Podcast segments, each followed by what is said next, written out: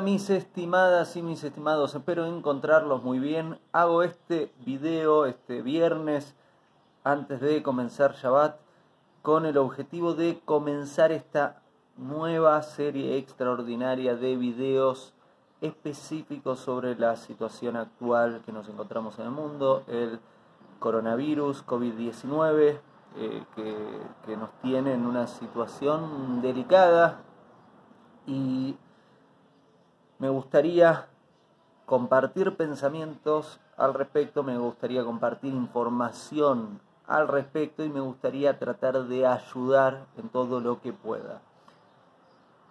Hace dos días les hice un video que les compartí donde decía, hola, aquí estoy, ya que me había ausentado por un mes. En algún momento les explicaré cuál fue el motivo por el cual tuve que ausentarme de todas formas, ahora vamos directamente a la acción, a la acción importante. Este video, en el día de hoy, les voy a dar algunas ideas para la buena utilización de la cuarentena en nuestro trabajo interno y externo. Espero que estas ideas te ayuden en tu trabajo interno y externo a nivel de, tu desarrollo espiritual, pero también a nivel laboral, para, para poder sacarle el, mayor provecho a esta situación extraordinaria en la que nos encontramos.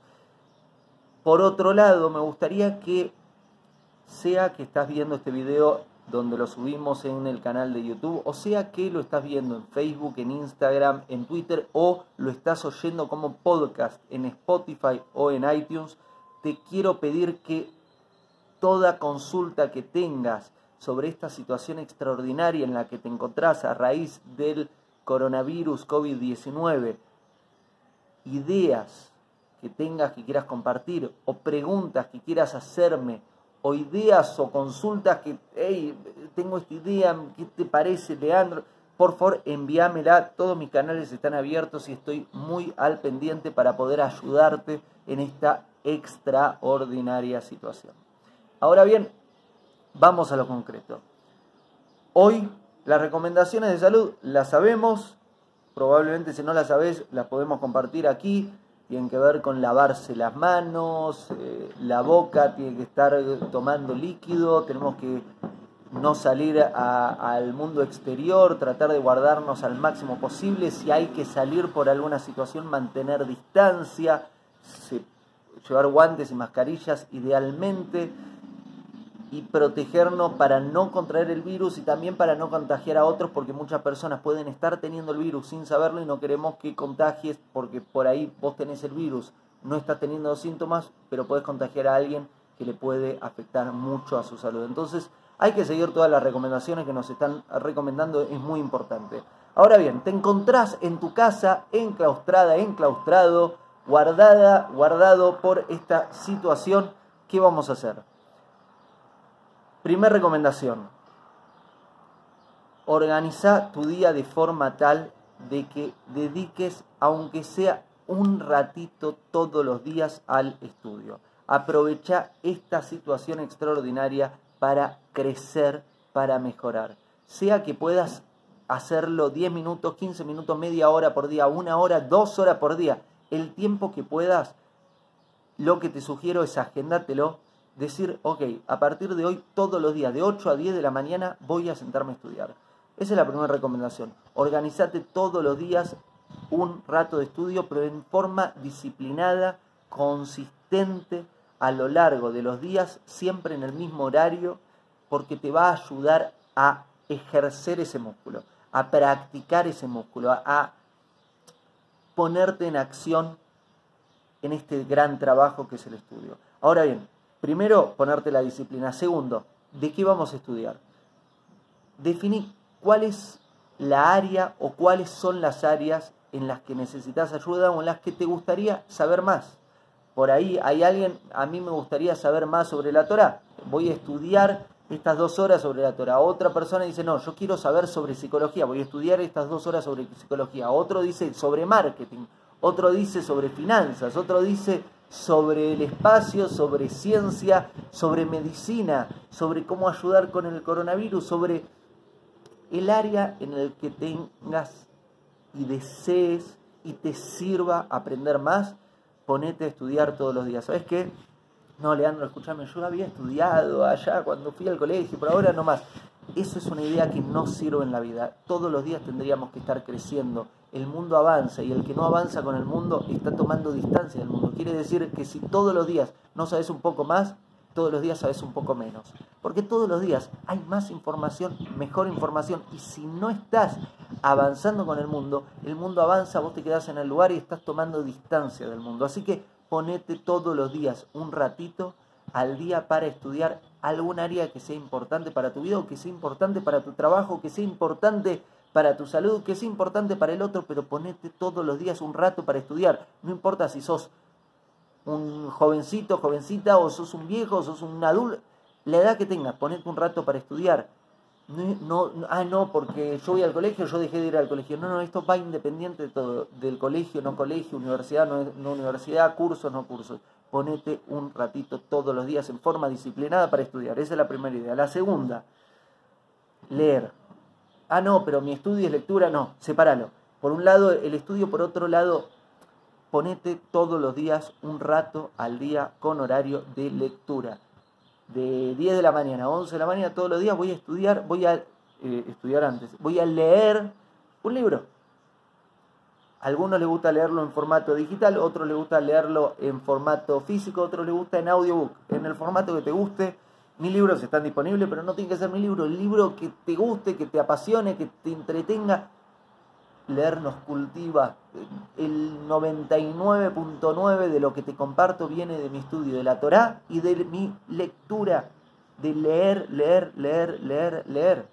Leer es una actividad maravillosa. Primer punto,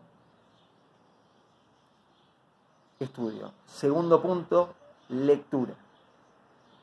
Tercer idea, ejercicios físicos no podemos salir a, correr eh, por el barrio, no conviene que lo hagamos, pero aunque estés en tu cuartito, en tu apartamento, en tu mono ambiente, fíjate a ver si podés dedicarte un rato todos los días a hacer ejercicio físico, posiciones de yoga, estiramientos, por ahí podés hacer eh, abdominales, lagartijas, ponete a hacer ejercicio físico del estilo que vos hagas, pero es importante, sabés que una de las cinco columnas vertebrales de nuestra salud es el movimiento, es muy importante el ejercicio físico para nuestra salud.